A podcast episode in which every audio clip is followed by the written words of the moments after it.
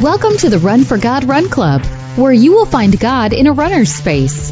Welcome to the Run for God Run Club. This is your one stop each week to be motivated and inspired to get off the couch and onto the running trail where you can in turn inspire others to do the same.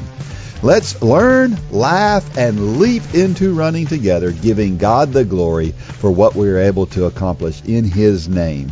Amen. I am your running host, Dean Thompson. Right here, right now, with me is Run for God founder, Mitchell Hollis. Thanks for having me, Dean. Have you ever thought about the shortest verse in the Bible? We're going to talk about that today. And probably everybody listening knows what that verse is. And, and, do you think running has evolved along with technology? You know, last week we talked about technology. Today we're going to talk about how running and technology are similar and different mm-hmm. in that uh, in that realm. So it should be fun. And as always, well, as we as we started just a couple of weeks ago, we have this new segment at the end where we're going to ask a trivia question. So if you're listening to this, you need to stay tuned to the end. We will ask a trivia question, and you're going to get a prize. What, what are they going to get? If they, uh, well, uh, this week they're going to get the sticker packs. All right. This has the decals for every distance, which I know everybody's going to jump into this. You're going to do the 5K, you're going to do the 10K, and I'm showing these on YouTube if you're not watching. You're going to do the half marathon, you're going to do the marathon, and you may be thinking, what's after the marathon? the ultra marathon. Ultra. So uh, that's kind of the uh, that's kind of the um, what do you call that? That's the the progression of runner. The yeah. progression of a runner. That's right. Uh, to do all those, we have a triathlon sticker. We're yeah. doing there too. Yeah, um, we can throw that triathlon. We need to bring people over to the dark side. But yeah, yeah. you're going to get the sticker pack this week if you answer the question first. All you right. have to be a Run Club member, and you have to be the first one to email Dean at dean at runforgod.com with the answer to this week's trivia question. But last week's trivia question. Yeah. That one threw me for a loop. Yeah, it was a good one. What was the origin of the name Garmin? And so the origin of the name is that it is a combination of the last names of the guys who actually developed the company. The uh, the the guy the guys' names are Gary Burrell and Min Kao. So it would be the first names. So it's their first names, Gary and Min. So Garmin um, is is where Garmin came from. Who knew? Yeah, yeah. Interestingly, the the company Garmin actually started as a company called ProNav in 1989. Um, and that may surprise people. 1989 mm-hmm. is a long time ago. It's yeah. way before we had these watches that we wear on our wrist now. Um, and it started in Kansas, right in the center of the the country. Interestingly, it is now headquartered in Switzerland. Hmm. So uh, I wonder how that happened. I don't know, but um, I'm sure there's a story. Yeah. Just don't know what it is. so we talked about information last week and this week, and we talked a little bit about technology last week, but we're going to talk more about technology this week. And they're kind of linked together, especially with the we just talked about Garmin with watches and the things that we can do. But we can still do things old school, can't we? Mm-hmm. yeah, you know, when I first started running, which hasn't been that long, I didn't start running as a young man. I was in my 30s, yeah. late 20s, early 30s. But that's back when you, you went out for a run, then you got in your car and you drove to see how many miles you ran. Yeah, yeah. And, uh, I, I've still on my street where I live today. You can still it's very faded, but you can see the lines on the road to where, you know, I had a a three mile out and back route. I had a six mile out and back route, and you can still see the lines on the road even today. But you know, that's just kind of a faded memory of what it used to be yeah. before, before technology. Yeah, I remember. Um, I remember measuring courses with with actually wheels that had uh, the foot markers on it and doing like long courses mm-hmm. that way, and that uh, that was interesting. Well, that's still how courses sti- are certified. Yeah, they're today. still certified that way. Yeah, yeah. Uh, but I also think about this workout that we do. Uh, we do this workout once or twice a year, not very often, but we do it occasionally and it's a workout that's based on your pulse. And so the, here's the way the workout works. It might be sometimes it's varying distances, sometimes it might be all like half mile repeats or something like that. But what we'll do is we'll have a group of athletes, and the way that it works is you run a rep and you go out hard, and you come back and you measure your pulse rate mm-hmm. when you get back. And when your pulse rate, uh, we we measure your pulse rate every 15 seconds or so. And when your pulse rate gets back down to 120, then you go again. Right. And so um, that's kind of old school. I mean, Mhm. pulse rate is something you just Everybody's just looking at their watch now, yeah you just doing their pulse. well yeah now you can look at your watch, but we still do it old school. We have them we have them feel for their pulse and measure their pulse in their neck. Um, which, by the way, when you when your pulse is at 180, 200 beats a minute, it's real easy to find it. right.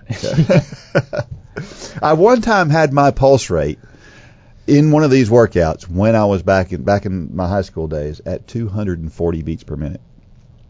Now they tell you that in order to get your maximum rate, you take 200 and, what, 230, 210. two, 200, 220 or 230 Usually minus your age. minus your age. Yeah, yeah. And so I, I I don't know how that works out when when it's uh, 240, but Yeah, 240. I, I just wonder if your math was wrong back then, because that man, that is a fast heart rate. It was hard to count that fast. yeah, it was hard to count that fast. Uh, and I still think there's a lot of value to running by feel, right? Sure. Um, and I talk to our athletes about that all the time. That there's a lot of value in that because we we talked about last week about data and how it can get in the way, and it can get in the way of really instead of instead of me f- trying to figure out how I feel, and of course the longer the race, the more important feel becomes. In a marathon, um, it would probably be a good idea sometimes just to put your watch away and run by how you feel. Sure. Um, but Well, running, uh, yeah, I mean, feel can lie. feel, feel can lie in a good way and it can lie in a bad way. Yeah. You know, there's times where um, that using a heart rate monitor is helpful because a lot of times you don't feel that good, and that will affect your workout negatively because you just don't feel. But if you look at your heart rate, you're like, well, your body's lying to you. You're not actually going that hard, so pick it up. But let's take a race scenario, and you you you feel better than what your heart rate might be telling you, and it's because in a race scenario you've got dopamine, you've got the crowd, you've got the competition, and using your watch could actually hurt you if you're going by if you're saying okay my max heart rate is 180 I'm not going over 180 for this race. Well the body's a a very complex thing and in Yeah. those scenarios you you need to put the watch away. We very rarely do we well we don't ever tell athletes to run by their watch especially in a race yeah, um, so it can, the body's a, a very complex thing, and that technology can be a good thing and it can be a bad thing depending on what you're using it for. yeah, yeah.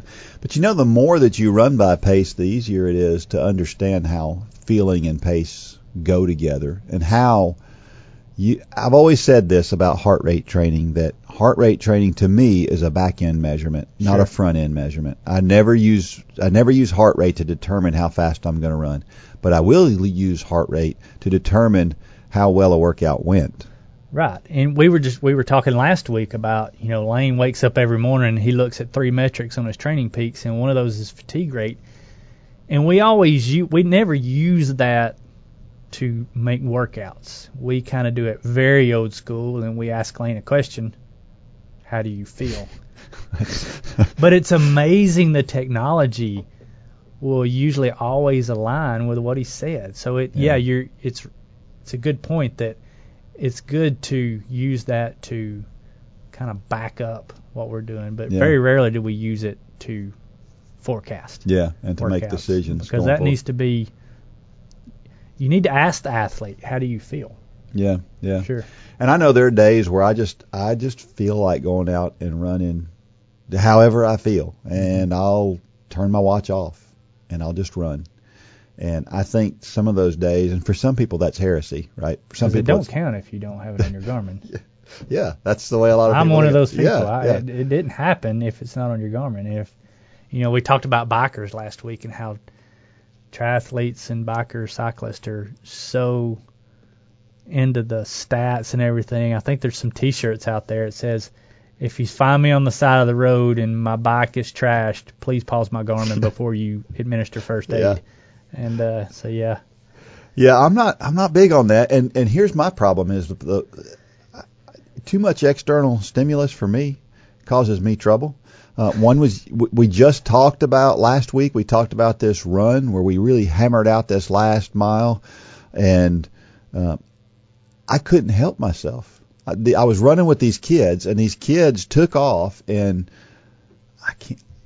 I tried to lay, and I did lay back for a little while, and then it was like, ah, I got to go for it. That competition thing inside of me just, and I know for a lot, for some people, it's like I don't have that thing, and that's yeah, I don't. And but Lane, you and Lane are wired the same. You know, we've gotten to the point now where Lane in cross country season, he has a hard run workout on Tuesdays, and then Tuesday evening he has it's a it's a group ride where he's got some you know Cat One and Cat pro riders that ride with him on the bicycles Tuesday night.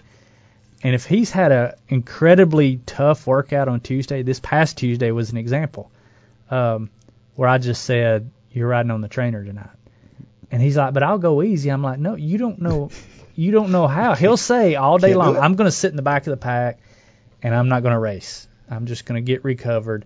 But every once in a while, Holly and I will get in the truck because I'll know when they're coming down the last three miles. And every time I pull out there and I see Lane off the front just hammering those older guys, I'm like, I thought this was a recovery. way." He said, I just can't help it. I just can't help it. So Yeah. now he gets penalized if he's had a really hard run workout that day. He has to sit on the trainer at home and, and spin his legs easy. So yeah, y'all are y'all, y'all Yeah. are wired a lot the same. Yeah, and you know it it works that way with a watch for me. So if I'm running along and my watch says, well, I'm averaging, you know, wh- whatever the pace is, and I'm like, you know, if I was just a few seconds faster, that would be under, you know, X number, and it would make me feel better. But you say that, but Lane is that. We've seen this time and time and time again. Lane's coming in at the end of a long run, and you'll see him out there in the field doing circles. And it's because if he's supposed to be doing 13 miles, and let's say he's at 13.89, he's not stopping at 13.89. He's going to run in circles till he hits 14. And you're the opposite. Yeah, I don't have You'll that stop problem. it at 13.89, Yeah. and that I, I'm more in line with Lane there. I would have to hit that even number. Yeah, So no, it's it doesn't bother it's funny how we're all different like It that. is. It is. It's fun. It's fun. Hey, the we have a lot of things that are, excuse me, Run Club exclusives, right? so one of those things is our Facebook page. If you're not a part of Run Club and you've never been on the Run Club Facebook page, you are missing out.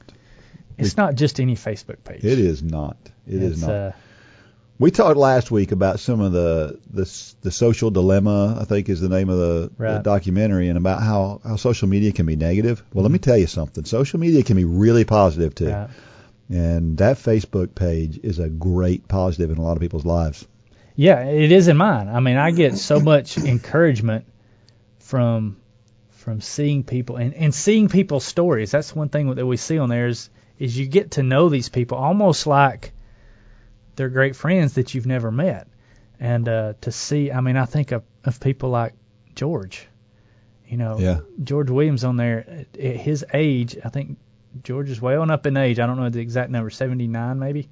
Um, still out there almost every day running, and he's on there telling his stories, and he's inspiring people while people are encouraging him, and it's just uh, there's no we're not going to allow politics in there. We'll, we will nip that in the bud if that comes in.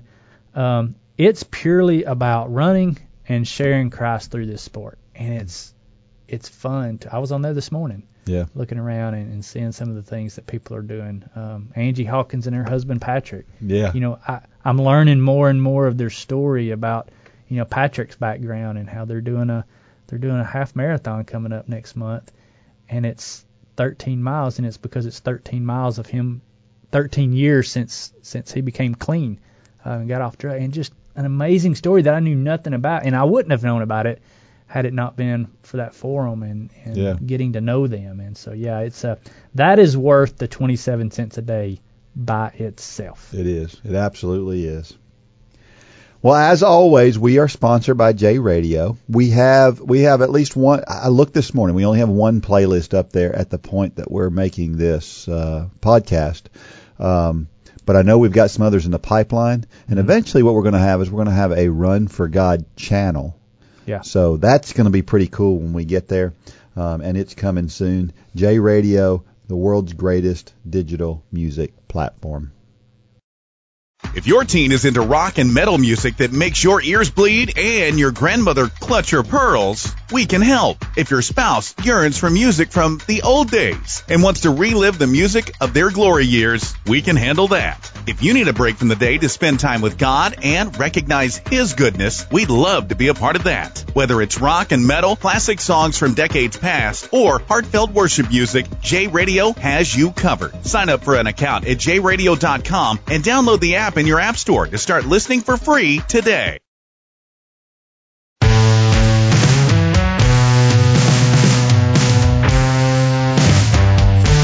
As always, send all questions to dean at runforgod.com, whether that's just feedback and letting us know how we're doing, or if you have a question uh, that you just want to know something, and uh, particularly running related, um, we will be glad to help if you have a question. So do that.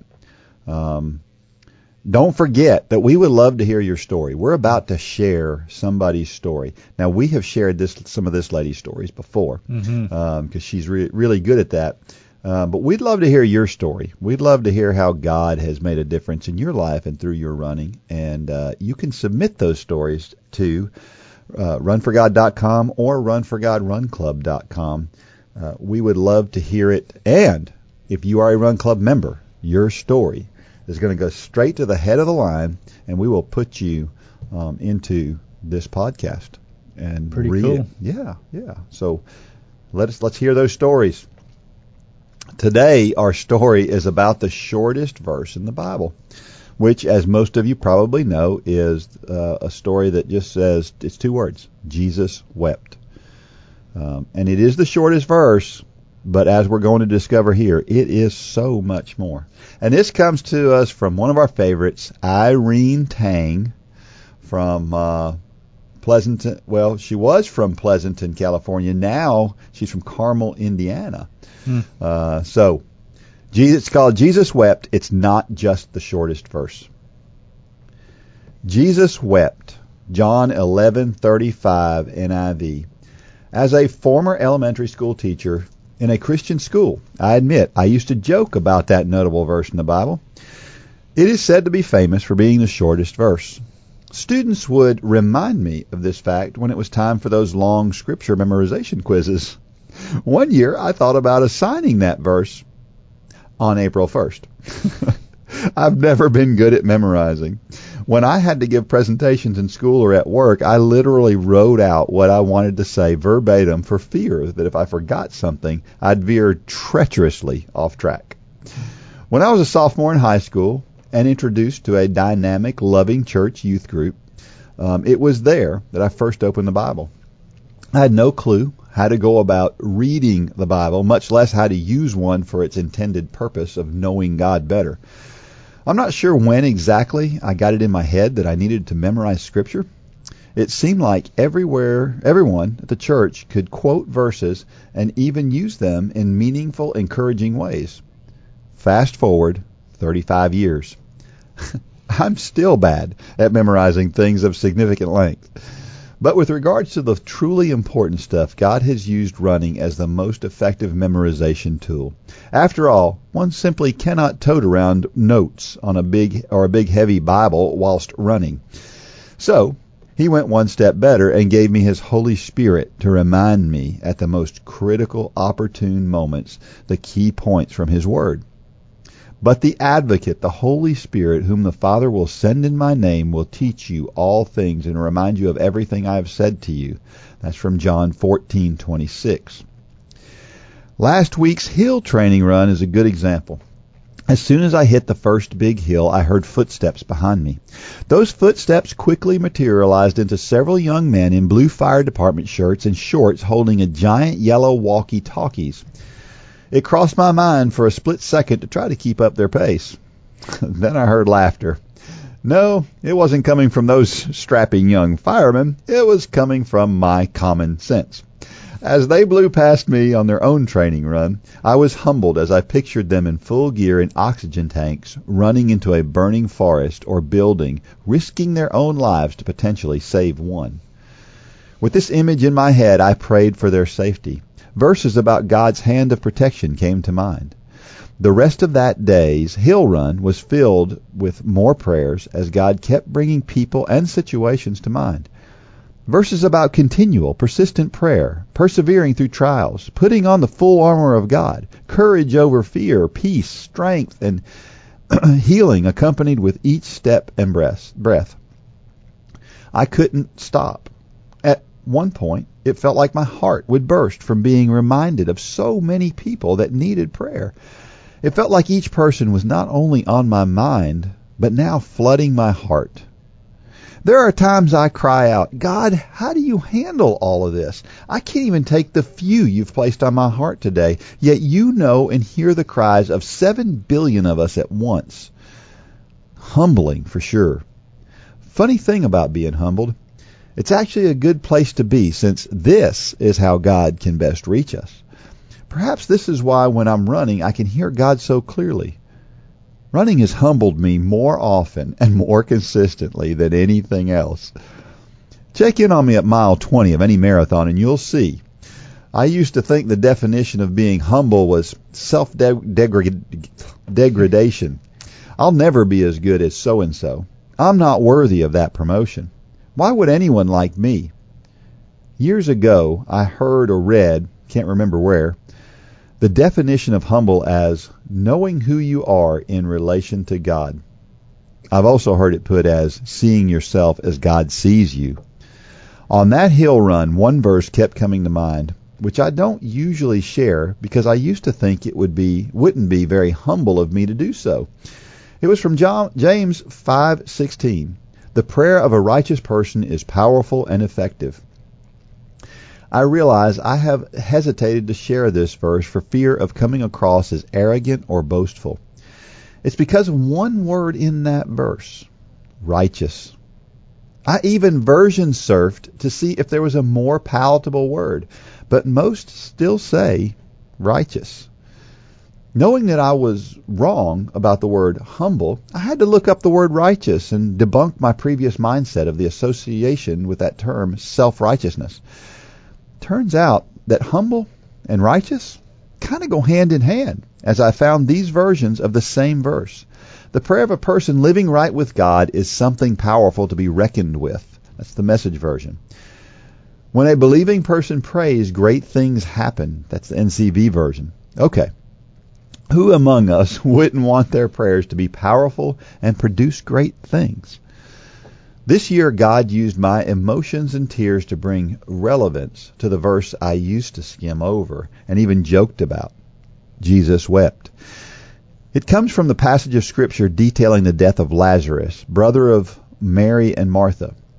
You don't need to be a Bible scholar to know that this is the famous raising of Lazarus from the tomb account.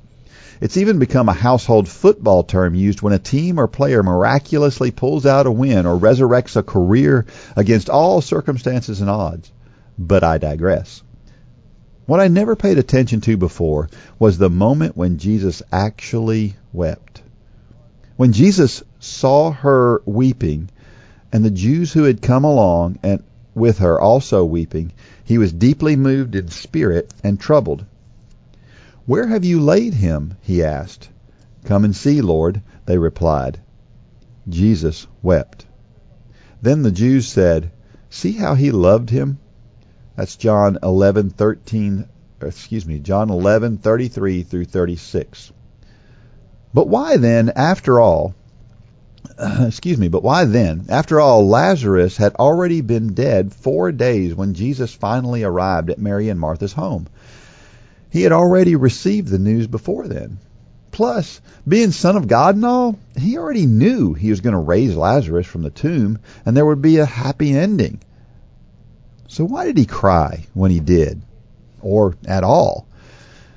I'm no Bible scholar and still feel uncomfortable using the words humble and righteous.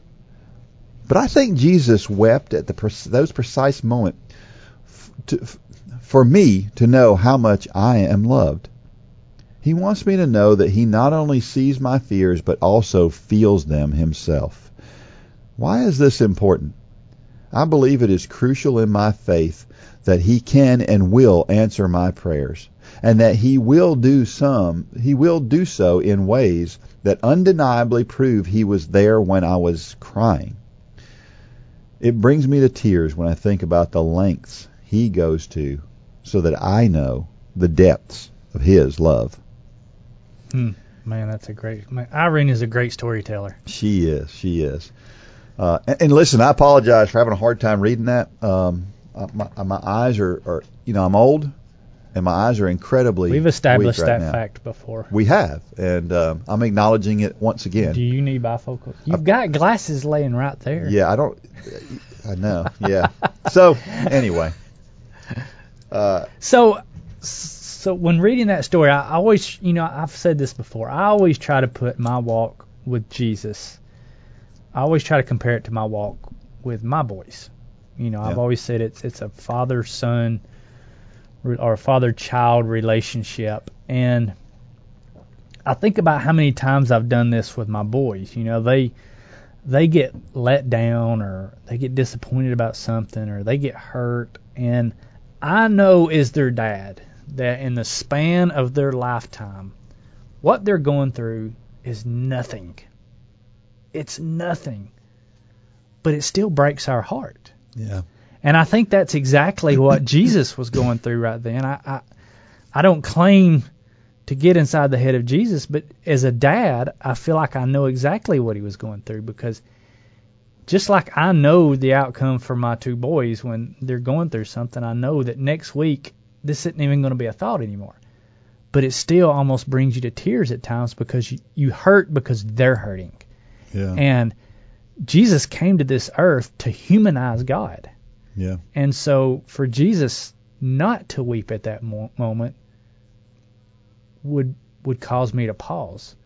But for a lot of us, I think we pause because of that. And but I think we have to put ourselves in that situation that Jesus was fully human. yeah. He was fully God, but he was fully human. And the human thing to do right there is to be emotional because you, you hurt for those people. It's it's the empathy, and Jesus had empathy, yeah. and that's that's what made him so great is that he was both fully human and fully God. So I I, I guess I can kind of relate to it when you really stop and think about it. But on the surface, Irene's right. You think why why did he cry? Why did he cry at all? Why did he cry when he did? Because he knew that moments later he was going to be raising Lazarus from the dead. It was it doesn't it didn't have anything to do with Lazarus. Yeah. I don't think it had to do with Mary and Martha Yep. and seeing the pain that they were going through. Yeah, you know, this is an area of my life where God has worked on me because I'm a common sense kind of guy. I'm not a I've never been an emotional guy. Mhm. I'm, I'm a passionate guy, but that's different than emotion. Right. And so I I know like like I would think if I was in Jesus' shoes and I knew the outcome was going to be good, I would in my past life, I would have thought, well, I know this all turns out good, so let's just get over it and let's move on. you know, I really would have. And and and to this day, God has worked on me so hard that that I would be I'd, I'd do the same thing He did. It would hurt me to see somebody else hurting. Sure. Um, and it's amazing how God can do that, can change our heart like He does. The scripture passage number one. But the advocate, the Holy Spirit, whom the Father will send in my name, will teach you all things and will remind you of everything I have said to you, which is in John 14:26. Thank God for the Holy Spirit, right? Sure. For both comfort and for conviction, because he it, it, it works both ways. Right. So, and Lord knows I need reminders. There goes Me. that there goes that age thing again. Me too. Me too. The second passage, the prayer of a righteous person is powerful and effective. And I agree with Irene on this point. I find it hard to think of myself as righteous. You, on the surface, there again, on the surface, I, I do too. But I think you have to really dig into the meaning of the words. You do. Um, you know, saying. Let, let me let me say. Let me say one thing two different ways. There's a difference between saying, "I'm always right because I'm a Christian." There's a difference in saying that and saying, "I choose to follow Christ because His word is always right and true." Yeah. Both of those things are the same, but it's it's the attitude by which you say them. Hmm. Um, self righteous is bad. Self righteousness is very bad, uh, and and righteousness just means right. If you look it up in the dictionary, righteousness righteous means right, and so it comes down to the heart of the person. Matthew five, I looked this up, is the Beatitudes, and it says, "Blessed are the meek, the Yeah. humble." Yeah. And that is, I choose to follow Christ. Matthew 23, on the flip side of that, this is where Jesus is talking to the scribes and Pharisees, and he says, uh, Woe to you, scribes and Pharisees, hypocrites. What were the religious people at the time? I'm always right. They Yeah. were saying that first line. Yeah. And blessed are the meek are the people who are saying, I choose to follow Christ because his word is always right. So, yeah, Irene's right. If you, we need to understand the terminology Yeah. here because, yeah, when you first read that, we we to be humble is to not consider ourselves righteous, but it's it's not our righteousness. It's not Yeah. that we are right. It's the word of God is right, That's and right. that's where we're putting our faith. And so, you just got to have your your perspective right Yeah. um, because you can say you can make that statement two different ways, and it's you're either going to be a scribe and a Pharisees, or you're going to be meek. yep. And Jesus talks to those two camps very differently. Yes, he does. Yes, he does. The third passage. When Jesus saw her weeping, and the Jews who had come along with her also weeping, he was deeply moved in spirit and troubled. Where have you laid him? He asked. Come and see, Lord. They replied. Jesus wept. Then the Jews said, See how he loved him. That's John 11:33 and 36 through 36. Um, just imagine think about the picture of Jesus crying for you. Uh, that is a really, really powerful picture, and I think he does that. I think he does that when we make bad choices. I think he sees that. He knows that that bad choice is going to lead down a bad path, and that's troubling to him. Yeah, I think I think John 11 is is I, I brought my Bible here. You can see all the highlighted in John 11 here, and it's because it's one of my favorite chapters, and and I I want to kind of go through John 11 since since this chapter was brought up, and and just kind of make the case that we are Martha, we are Martha, uh, and in the in the period of one chapter, um, Mary came to God and basically said, "My brother's sick." Now this is the Mary. This is not Mary, mother of Jesus. This is the Mary that washed Jesus' feet with her hair. Mhm. You know, in previous chapters. So she she came to Jesus with full faith that she could make her brother Lazarus better. So Jesus said, "Okay, I'll come." Well, for whatever reason, his own reasons, Jesus waited two days.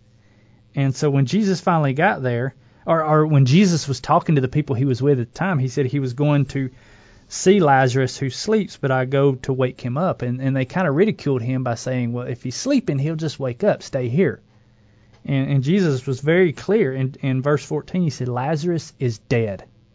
So he told people, Lazarus is dead. A lot of times we hear Jesus said that he was sleeping, which he did, but he was very clear that Lazarus is dead. So when he got to Mary and Martha, Lazarus had already been be- dead for four days. And when he walked up to Martha, what did she say to him? She said, If you would have gotten here earlier, Mm-hmm. Lazarus would not be dead. So she went from full of faith a few days before. She went to get Jesus. She sent for Jesus because she had faith that Jesus could perform this miracle and make him better. Fast forward a few days, and she had lost faith. Yeah. So Jesus asked her at that time. Um, this this is where chapter or verse 25 says, "I am the resurrection and the life. He who believes in me, though he may die, shall live, and whoever lives and believes in me shall never die." And she he asked Martha, "Do you believe that?" She said, "Yes, I believe that you are Lord and the Christ." So she went from not believing, or from believing to not believing to believing. And then Yeah. they start walking toward the tomb, and he said, Roll the rock away. What did she say? Lord, you don't want to do that. He's been dead for four days. It's going to stink. so she's back and forth. So she's yeah. back to unbelief. Yeah. And I, the reason I love that is because that is me. In the period of a week, I can go from, God, I believe everything you say, to, oh, I don't know if God can handle this. Maybe I need to help God out here, to Him knocking me upside the head and me say, okay, yeah. And I think that is, as humans, that's our struggle. As Yeah. children of God, that is our struggle. And we need to, re- I mean, we need to read the Gospels once a month anyway. But s- s- certain stories in the Bible are there for a reason, and it's because it's the story's not about Mary and Martha. The story's about Mitchell and Dean That's right. and and how we how we do every day. So I, I didn't mean to get off on a tangent there, but that is that's one of my favorite chapters in the Bible is the belief to the unbelief to the belief to the unbelief, and it's God telling us that you're not alone here. This has been going on ever since I was walking the earth, Yeah. and um, you just need Yeah. to get better about it. Yeah, that's that's that's great. She has some questions here. What what methods, strategies, or teaching tips help you learn best? If you find memorizing scripture challenging, take a moment to write down a few ways you can incorporate best learning practices with verses. I'll, I'll tell you, um, there's one thing about me that gets better every single year. Every year, my forgetter gets way better. I, I- that's the one thing that I've never been really good at memorization, um, and it just keeps getting worse. And so memorization's hard for me. I like to understand underlying principles and ideas, Mm-hmm. and so if I'm going to quote scripture, it's going to be in a general way, typically. Right. Right. I know what it says. I know what it means, but I have a hard time memorizing exactly the way it's worded, um, which I think is still effective. Um, Yeah, I've never been one to be able to to really quote scripture. I mean, I can to an extent, but I, I think about a, a, guy that we both know, a guy named Josh Suddeth. Um, Josh is a guy. He's from our community. I think he actually lives out in Colorado now. But Josh has fully memorized, I think, 14 books of the Bible, not chapters. Were, were you at Run at the Mill in Yeah. the early years? yeah. Okay. Where he, yeah. Um, Josh not only can memorize and recite books of the Bible, but he takes on the persona. We he, we invited him to to run at the mill one year, and he recited First Corinthians. Not First Corinthians chapter so and so. He recited First Corinthians, but he did it so. This is this is a gift that he has Mm-hmm. but he did it so in a way that he he became Paul. And he wasn't just reciting, he was it was almost theatrical. Uh, not in a bad way, but when Paul wept, Josh was physically weeping, and it was amazing to watch it. And and so I asked him how how do you do that? And the way Josh memorizes scripture, or he memorizes books, but the way we can memorize scripture just one way is he writes it out. Yeah. When he goes to memorize a book of the Bible, I think he said he'll r- completely write it out 10 or 11 times. But he'll start with chapter 1 and he'll write it out. And this takes weeks to do this. And then he'll he'll make sure that he can recite chapter 1 and then he'll go to chapter 1 and 2. He don't go to chapter 2, he goes to chapter 1 and 2. And then chapter 1, 2 and 3, chapter 1 through 4 and so on. And um yeah, I think he's on YouTube. If if anybody wants to pull him up, it's it's it's impressive. That is um, impressive. And how it's changed his life. I mean, he's he's an incredible man of God. Um, but it's it's fun to because he'll do it in a particular version, you know, the NIV or New King James or whatever, and it's fun to sit there and read it as he's reciting it, and it's just a, it's amazing. To I wish I can't even remember somebody's name the Yeah. next day after I meet him. yeah. Uh, so I'm in your camp, but yeah. um, yeah, it's he's a That's just one more way that somebody's using their gift true. to glorify God. I mean, Yeah. that is a, that is a special gift because I'm I'm pretty sure no matter how hard I worked, Um, it would be hard for me to memorize one book, one chapter, probably. Um, anyway, it's it's that's that's really cool. Question two: Do you feel your prayers are powerful and effective? It's a loaded question, there, isn't it? It is, and if we're being honest, not always in the moment, but you know, I've I've mentioned before that hindsight's 2020. You can Mm. always look back and say, Mhm. absolutely, but many times in the moment, um, I think for what? You know, I I've got to take control of this situation. You know, you and I both are doers. Um, I'm a planner and a doer, but mostly a doer. I just I want to get things done. You know, I I'm I'm the finisher at my house. You know, my kids they finish putting up your clothes, finish putting up your dishes, finish. You know, I'm all about action and doing, and Yeah. um, so so many times I, I, I let that get ahead of my prayer life, and uh, but always looking behind, I can see where God worked more through prayer than through action. Yeah. And it, the way I'm wired, that's hard. Yeah. Uh, we talked, I think, a few weeks ago in one of these discussions where somebody made the quote, "I've got so much to do today that I need to Martin put Luther. more prayer Yeah. at the beginning of my day," and that is, man, that is so true. Yeah. Um, that that everything hinges on prayer and our relationship with God, and Yeah. so many times that's the first thing we neglect. I remember being in Sunday school class one time, and I was teaching Sunday school, and I don't remember what the what it was that was brought up, but it was a particular item that was brought up, and it was clear that the people in our class were like hopeful, like we hope that we can pray for this person and it will change. And there was a guy in the class who it turned out I found out later was a very he's written books and he's a really he's a biblical scholar. Um, but this guy stops us in the middle of this and he says, "You know, the Bible says if we get together and we believe it and we pray for it, it will happen. Mm-hmm.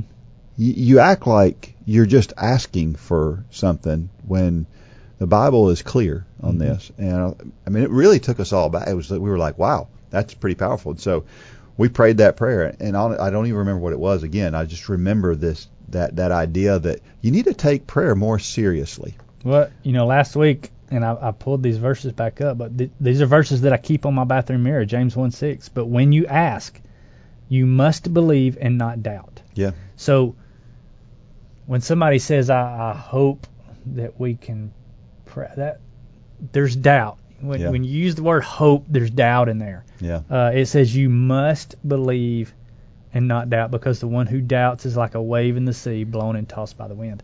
Uh, James 1 6. Yeah, I mean, the Bible's clear. We, we must pray with anticipation. Yeah. Uh, we must be getting things in order. We, we must be like the the blind man who Jesus approached and he, he threw his cloak off to the side, hmm knowing that he would be able to find that cloak because he would be able to see in a few minutes Yeah. um, as he approached Jesus. So many times we don't approach Jesus like that. We'll hold on to that cloak and we'll hold on to our cane because what if Jesus doesn't give me my sight back? Yeah. I need this. hmm And God's word is clear. We need to throw that stuff aside and expect that what we're now you have to be you have to be praying in God's will. Yeah. Um, you, this is tough to explain right here, and we're not going to get into that here. But um, But yeah, you- you're right. You, it depends on how you pray as to what God's going to grant you. exactly. Uh, yeah, as long as you're in His will. Question three: When was the last time you cried? Do you believe Jesus was there crying with you? How does that belief impact your faith in your relationship with God? I mentioned last week um, I struggled with, with the the loss of my mother a little bit recently, um, but it's amazing how how quickly um, when I get down to that low spot, how quickly God reminds me of exactly what I talked about last week about how He gave me a gift with her in the last week of her life, and how special that was, and that comes to mind so fast, um, because I feel like Jesus.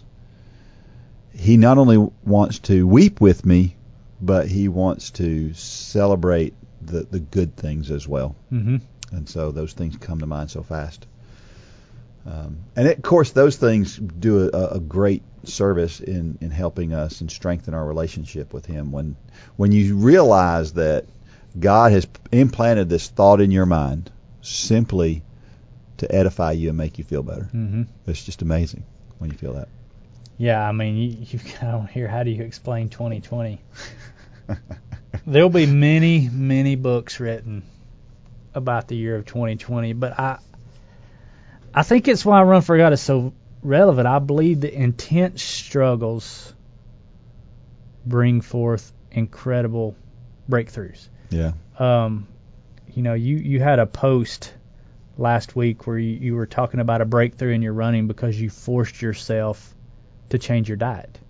Mm. And it wasn't easy, but now you see the results. And the the important part was it wasn't easy.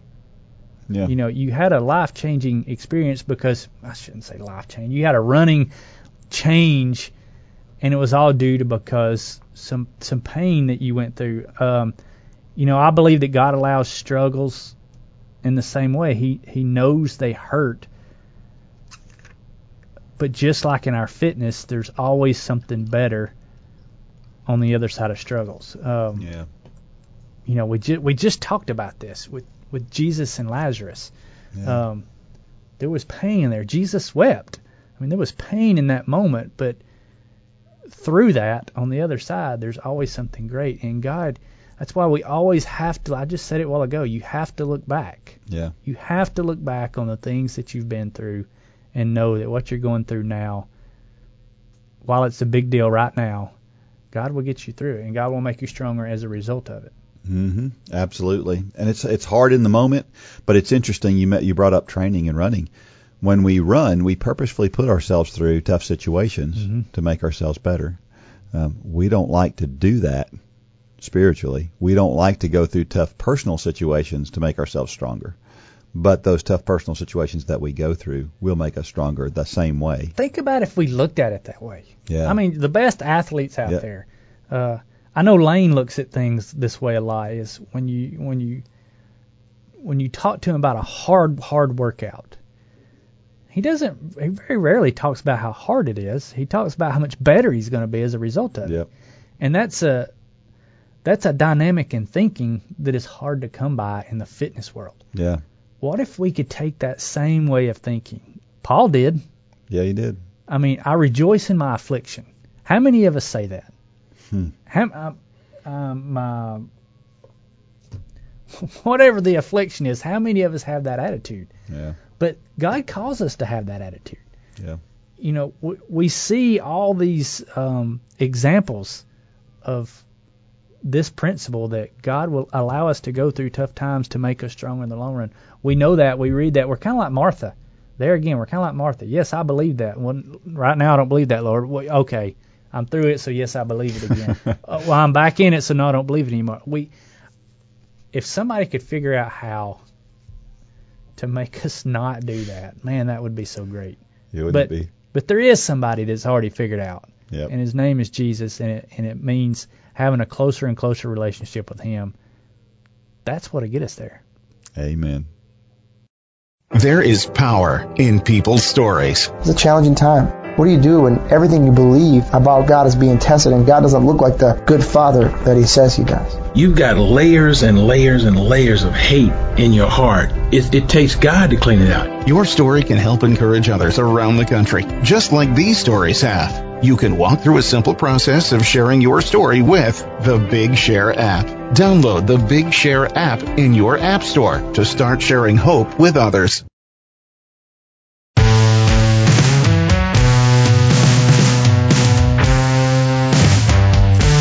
Man, I am loving this cooler weather, especially when it comes running time. Yeah, Friday morning or Monday morning, it was like 40 something degrees here. Yeah, it was great. It has been great. You just kind of there's a hint of your breath that you can see when you walk out, and the crisp.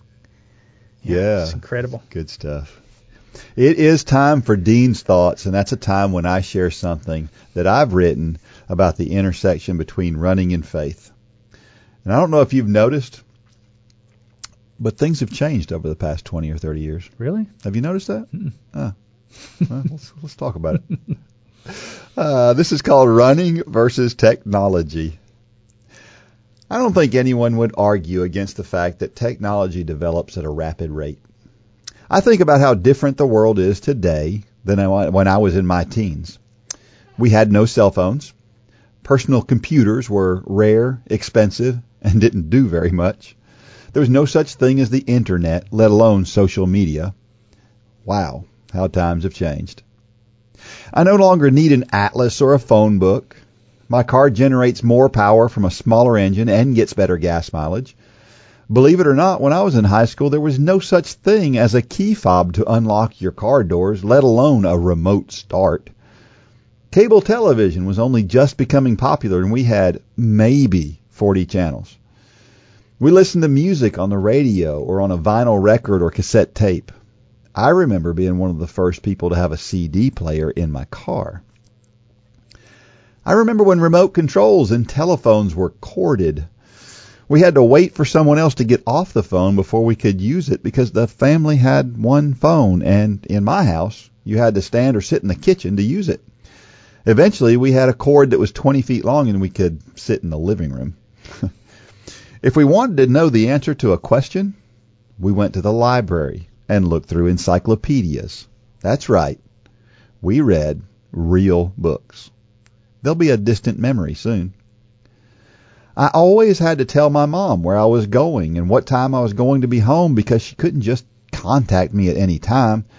Today, parents have tracking apps that they can see in real time. The world has changed. And it's been fun to watch, honestly. I feel that I am moderately successful in adopting to adapting to the changes as they come. Although I watch in amazement as three-year-old children navigate a computer or a phone like an adult. So what about running? Has it changed as much as technology? The answer is a definitive no. Running really hasn't changed a lot which is a comfort to those of us who sometimes miss the, sim- the, the simpler days when everything wasn't so hectic. Please don't hear me saying that I don't like technology. I love it. But there are definitely occasions when I wish I didn't have a cell phone. The act itself is essentially the same as it has been for thousands of years. Running is still simple, one foot in front of the other. Training plans have changed some, but not much. I learned a lot of what I know today from my high school coach. I still talk to guys I ran with way back then who marvel at how much that man knew in his day. Shoes have changed, but the basic anatomy of a shoe has not. The materials are better, and there are certainly some advances that have made people faster. But if you couldn't see the differences in materials and you were from another planet, you couldn't really see a difference aside from the cosmetics. Clothing is definitely better, but only marginally. We love to talk about how much better it is, but really, a t-shirt is still a t-shirt, and it's still the preferred apparel of most runners. I will concede that po- the polyester is a little better than the cotton, especially when it comes to chafing. Advances in the softness of polyester has been a great advancement in apparel. GPS is something that has changed running a lot, but that falls just as squarely under the technology umbrella as the running umbrella. Online storage of training data is an important improvement over paper logs of yesteryear, but the stopwatch is still king of data. Many of the places we run are better. Track surfaces have come a long way since I trained on asphalt in high school. I even ran one meet on a cinder track back then. Now that's old school. Even trails are usually better maintained than they used to be. But all those changes pale in comparison to the changes we have seen in technology. It makes me think about church. Churches have changed a lot over over those same years. Technology that is used to enjoy a worship service makes the experience a little richer. The events and the programs we have are better and more engaging. Buildings are nicer and more comfortable. But some things never change. God and the Bible are the same today as they have always been. The Bible tells us in Isaiah Isaiah 48, the grass withers, the flower fades, but the word of our God will stand forever. And the psalmist says in chapter 90, Before the mountains were brought forth, or ever you had formed the earth and the world, from everlasting to everlasting, you are God. On a sliding scale, technology is on the end of huge changes, while running lands somewhere in the middle with moderate changes. But God sits in the most prominent place of being steadfast and unchanging. I'm so thankful He never changes. If He did, He knows my behavior, and He would surely revoke my get to heaven card. But that's the way grace is, isn't it? He loves us and provides the ultimate prize even though we don't deserve it. One day, we will leave this world and we'll be carried to the ultimate neighborhood. Now that is going to be the biggest change of all. Great story, Dean. Yeah. So you're a big fan of technology. Yes, sometimes. Yeah. Um, I'm kind of in your camp. There's there's times that I wish we could do away with cell phones. Yeah. Yeah. Um, you know, I I love social media, even though I just recently took Facebook off my phone. Yeah. Um, because it was competing for too much of my time. You know, just this past week, my my youngest son Landon, um, is uh, he's our he's our outdoorsman, Mm-hmm.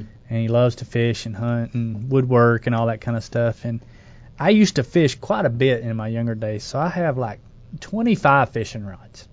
And so Landon is really taking a liking to fishing, and and uh, so I just kind of handed those rods over to him. I was proud. I was like, "Here you go, son. You can have these." And he he went fishing with some buddies last week, and uh, he's actually going to be in his first tournament this weekend. And he came in. He said, "I need I need some new fishing rods."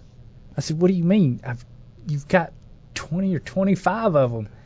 He said, "No, they're just they're they're different nowadays. The technology of the graphite is much more. You can you can feel the fish more with more stiffness, and I mean just started spitting out all these things, and I'm thinking, how in the world has a fishing rod Yeah. changed that much through the years? So my first answer was no, no. You've got 25 rods, deal with them.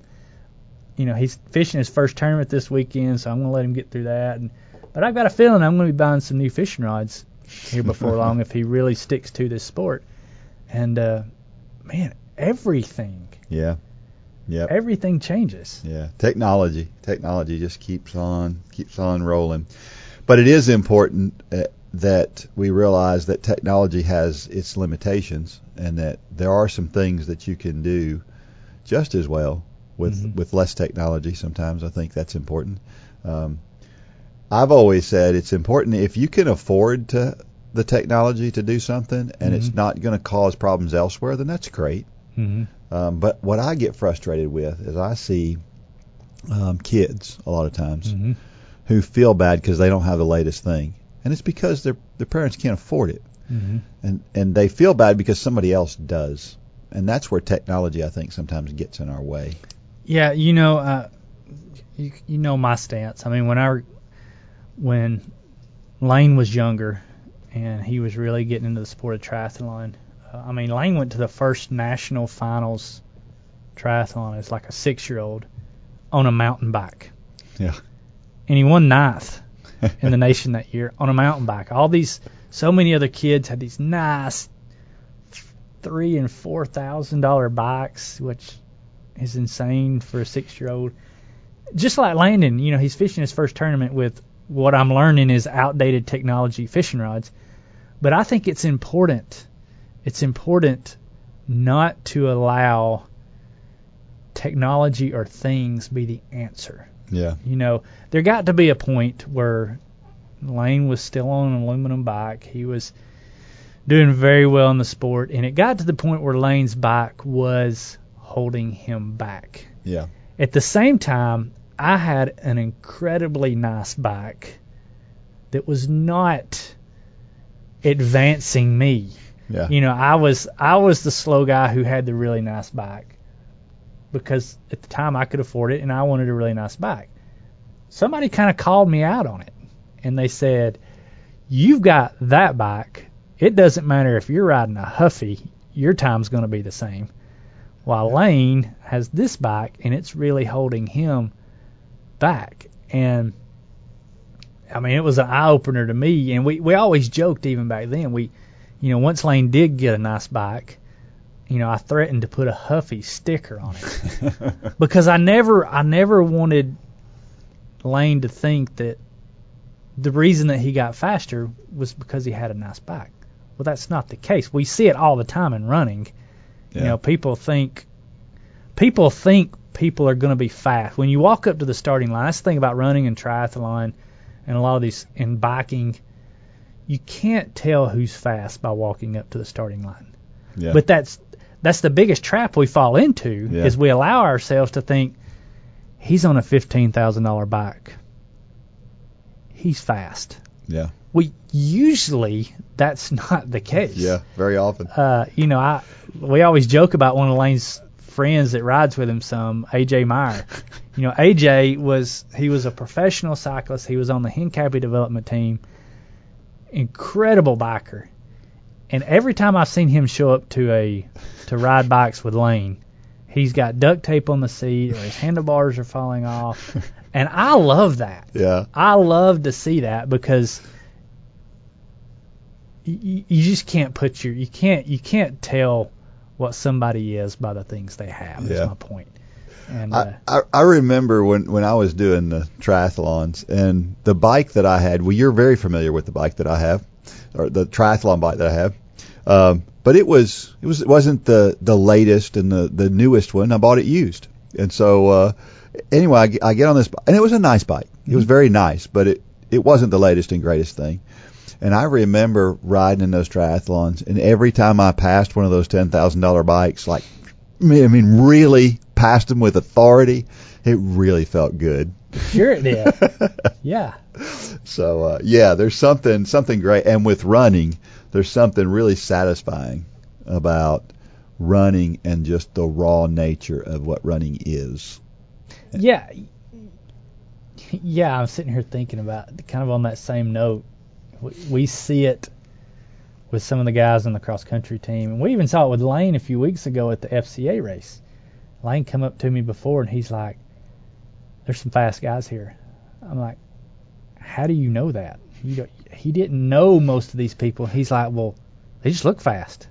I'm like, that don't mean anything. And we had this argument between ourselves, between Lane and I. Of, he was arguing that you can tell how you can tell the fast people just by how they look, and I'm like, no, you can't. That's unequivocally wrong. That you can tell how fast somebody. And I said, you of all people should know this. You've grown up in this. You know, I've always tried to keep Lane as the kid who doesn't look fast. You know, we've never had the flashy Yeah. Stuff and you know like I said I wanted to put a Huffy sticker on his bike because just like you said there's something awesome about being the underdog and, and just coming in and dominating so Yeah. I don't know how we got off on that but, But that's good. I like it. Yeah. yeah but kind of to the point of this story I, I did want to say this and I've I've told this story before but I've never told it on the podcast um, you mentioned about how churches are changing and how Yeah. it's more comfortable and seats are better and the technology is better. Um, you know, there was a time several years ago, 10 years ago, where churches across this nation, and it may still be going on today, I don't see it where we live anymore, but churches were being divided with music. Mm-hmm. Um, and you know, our our church was going through a kind of a troubling time because you had one camp that wanted this kind of music and you had one camp that wanted this kind of music, and it was even splitting some churches. And I'll never forget, I was we were camping one weekend, and I flipped over and I saw a Billy Graham uh, crusade. It was on TV, and it was like 1950 something. And I remember being just mesmerized. I, I was I'm always mesmerized at hearing Billy Graham speak in the first place, but I was able to see from the 1950s how everybody in attendance at that crusade, if it was a man, they had on a three-piece suit, and if it was a woman, they had on a long dress, and that was that was expected in those days. And I remember thinking, wow, you know, our churches look nothing like that. You know, I I thought about even Franklin Graham or Will Graham today, and you go to one of their crusades or you go to where they're preaching, and they've got, you know, nobody is wearing a three-piece suit. You know, women are not wearing long dresses for the most part. You know, back when in the 50s, Billy Graham had, you know, George Beverly Shea up singing, you know, gospel music, and today you've got Lecrae hopping around on mm-hmm. stage, and and it really illustrated how much things have changed. And so it, I was seeing this at the same time that our church was having some problems, and I'm a gospel music guy. Yeah. And if if it was my preference, we would play gospel music at my church every day. But it's not my it's it's not about me. Yeah. It's about what brings others in and and there was something I noticed about that Billy Graham crusade back then is I when I saw the suits and everything, that was one thing, that was a picture. But when I closed my eyes and I listened to him speak, absolutely nothing has changed. Yeah. And it, it showed me that as a society, it's fine to change. It's fine to change styles and, and music and whatever's going to bring lost people in, so long as the message doesn't change. Because mm-hmm. God has not changed. Just like you said in your your story here, God has not changed. Yeah. And as long as we don't change that, everything else should change Yeah. and that was I think a lot of our churches have gotten that now, um, but for a while that was really dividing us. It, it goes back to something else we talked about recently about how uh, we we should we should be excited that that I can like what you like even though I don't necessarily you know gospel music isn't my favorite Right. But I can like it I can and I can enjoy it regardless of whether or not that's my preferred type of music or not um, we so often go, well, my favorite type of music is this, and we're just using music in this case, but it applies to everything. you know, we, that that because that's not my favorite kind of music, well, then that music's not good. And it's not that it's not good. It that's good music, It's and it's different. It's just different. Yeah. Yeah. And, so I think that's the sad part as a society. Many times the way society treats disagreements would, is the same as me saying, we've talked about Lane's playlist on J Radio. I don't like it. I don't like Lane's music. Does that mean I hate Lane? But that's what we do That's- in so many other things. Boy, Politics being the biggest one. yeah, Um, I don't like your stance, therefore I hate you. yeah, And I'm going to trash you on social media and that that is not of God. no, And I may be stepping on some toes here, but if if you're if you're doing that, if you're excited that Ruth Bader Ginsburg died, you've got a problem. that's a problem. You've got a problem. Yep. Do I agree with many of her politics? No. But that's okay. That's okay. And love God and love your neighbor. Yeah, And the neighbor many times is somebody you don't agree with on everything. But God's words doesn't say love the neighbors who you agree with everything on. nope. It says love your neighbor. Yep. I'm going to get off that right now. well, you know what I was thinking about from a from a positive standpoint. We should we should enjoy reveling in something that somebody else likes. And I'll give you a good example. My mother and I, we would ride along in my car, and I had Sirius XM radio, right, and it had an Elvis channel. hmm I wasn't going to listen to the Elvis channel. But you know what we listened to often when my mother was in the car? We listened to the Elvis channel. Right. And look, seeing the look and the joy on her face while she was listening to the Elvis channel, it didn't matter whether I liked that music or I didn't like that music. Seeing her was priceless. And Yeah. when we can revel in the fact that somebody else is enjoying what's going on, I think I think that's what God wants us to be able to do is to look and go, you know what, this isn't my favorite, but it's his favorite or it's her favorite and and and be able to enjoy the idea that somebody else is getting something out and of you that. can you can you can be friends and you can love people even if they go against everything you believe spiritually you can still love them Yeah. and you can still talk to them and you can still have a a conversation. I mean, Jesus showed us this. He he was the best example of this. I mean, he he went and he hung out with sinners, and the scribes and the Pharisees were just like dogging him for that. But he came to save the lost. He came to reach the lost, and that's what we're. You know, there's a line there on on how much you inject yourself into. I'm not saying go to a bar and witness. No, that's not what I'm saying. But to the person in the bar, you should not shun them because they're in the bar. Right. You should be trying to love them to Christ. Amen. And Amen. yep, let's move That's, on. that's good. hey, if you haven't become a coach yet, what are you waiting for? If you've ever participated in any sport, you've probably met a great coach. Great coaches inspire us to do more than we ever thought possible. You can be the leader that helps others achieve things they never thought possible. You, yes, you have the ability and the opportunity to be that person. All you need is a heart to help people and the ability to follow a plan.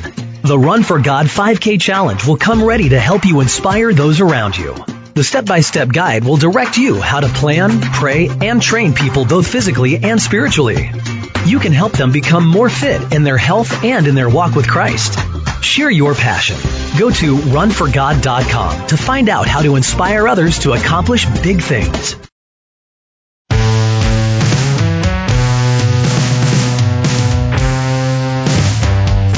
All right, as we have talked about, we are going to share a trivia question with you, and if you are the first person to answer this question uh, and send an email to dean at runforgod.com, then you will win uh, this these The these Run for stickers. sticker Run for pack. God sticker pack. I mean, these are some pretty cool stickers.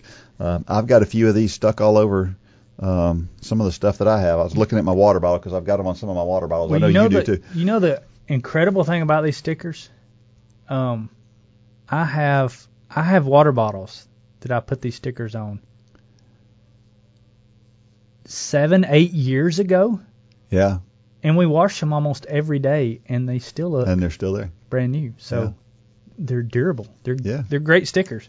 Look Well, good on and- any car. And not only that, but I know you, and I have seen you leave water bottles all over God's green oh, earth. Yeah, everybody knows my water bottle. That's right. That's Uh, right. I go into the car wash. Mitchell, you left two water bottles here. How, how do you know? Well, they got the Run for God stickers on them. So yeah, yeah, they're it's great at keeping you. They're great for keeping up with things. Yeah, yeah, yeah. So, uh, so yeah, you'll want it. You'll want some of these things. So, here's the trivia question: Most shoes today have some form of sole that provides good traction, right? I mean, that's they're they're with- got these little rubber knobbies on them or something like that.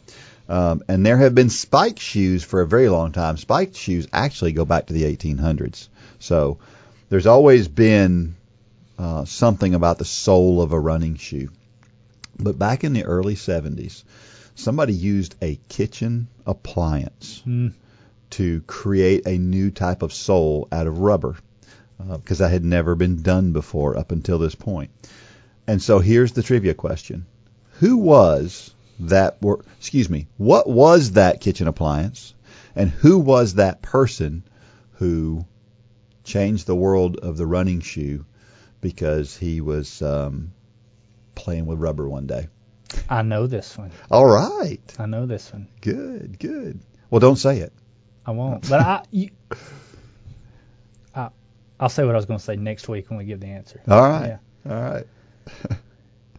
Here's why running is so awesome. T-shirts.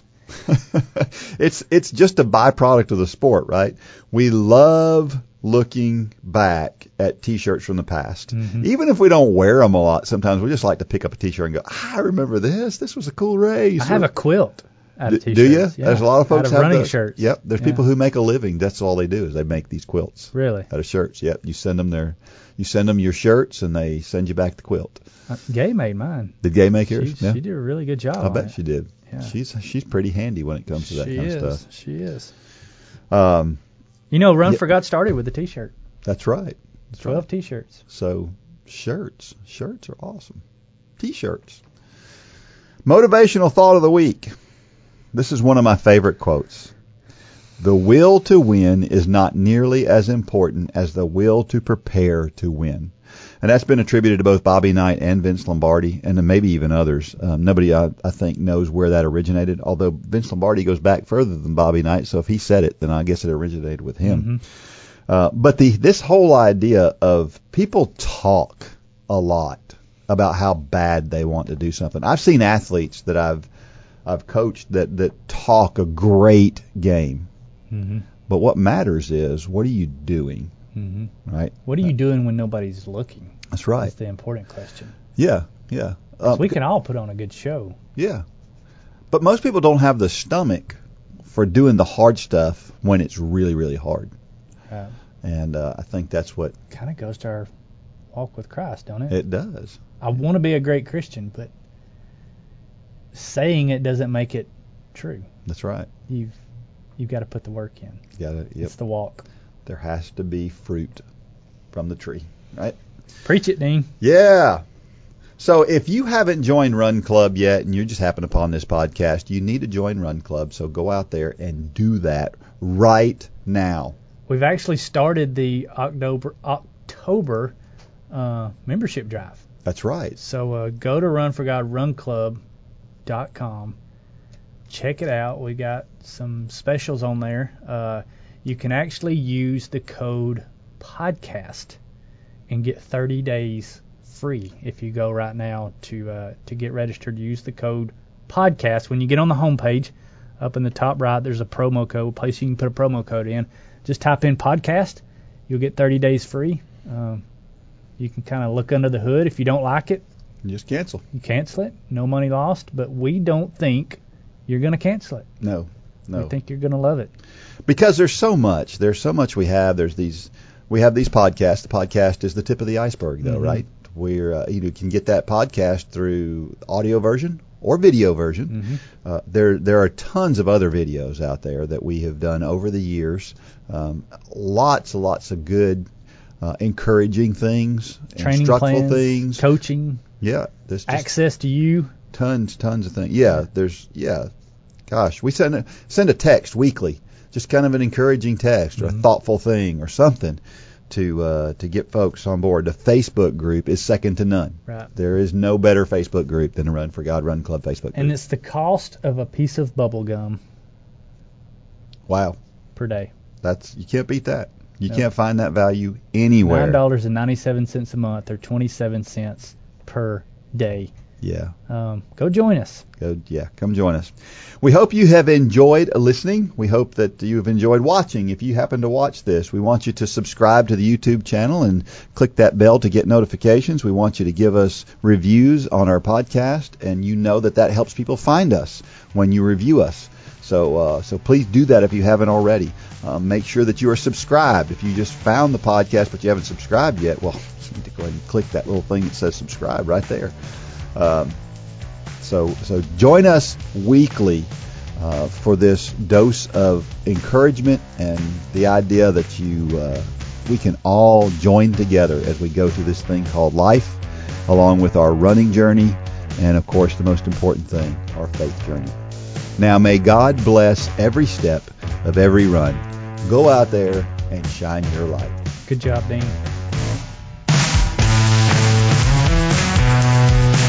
For more information about the Run for God ministry, go to runforgod.com. If you have questions about your salvation, click on the Peace with God tab. There's nothing more important. Thanks for joining us today.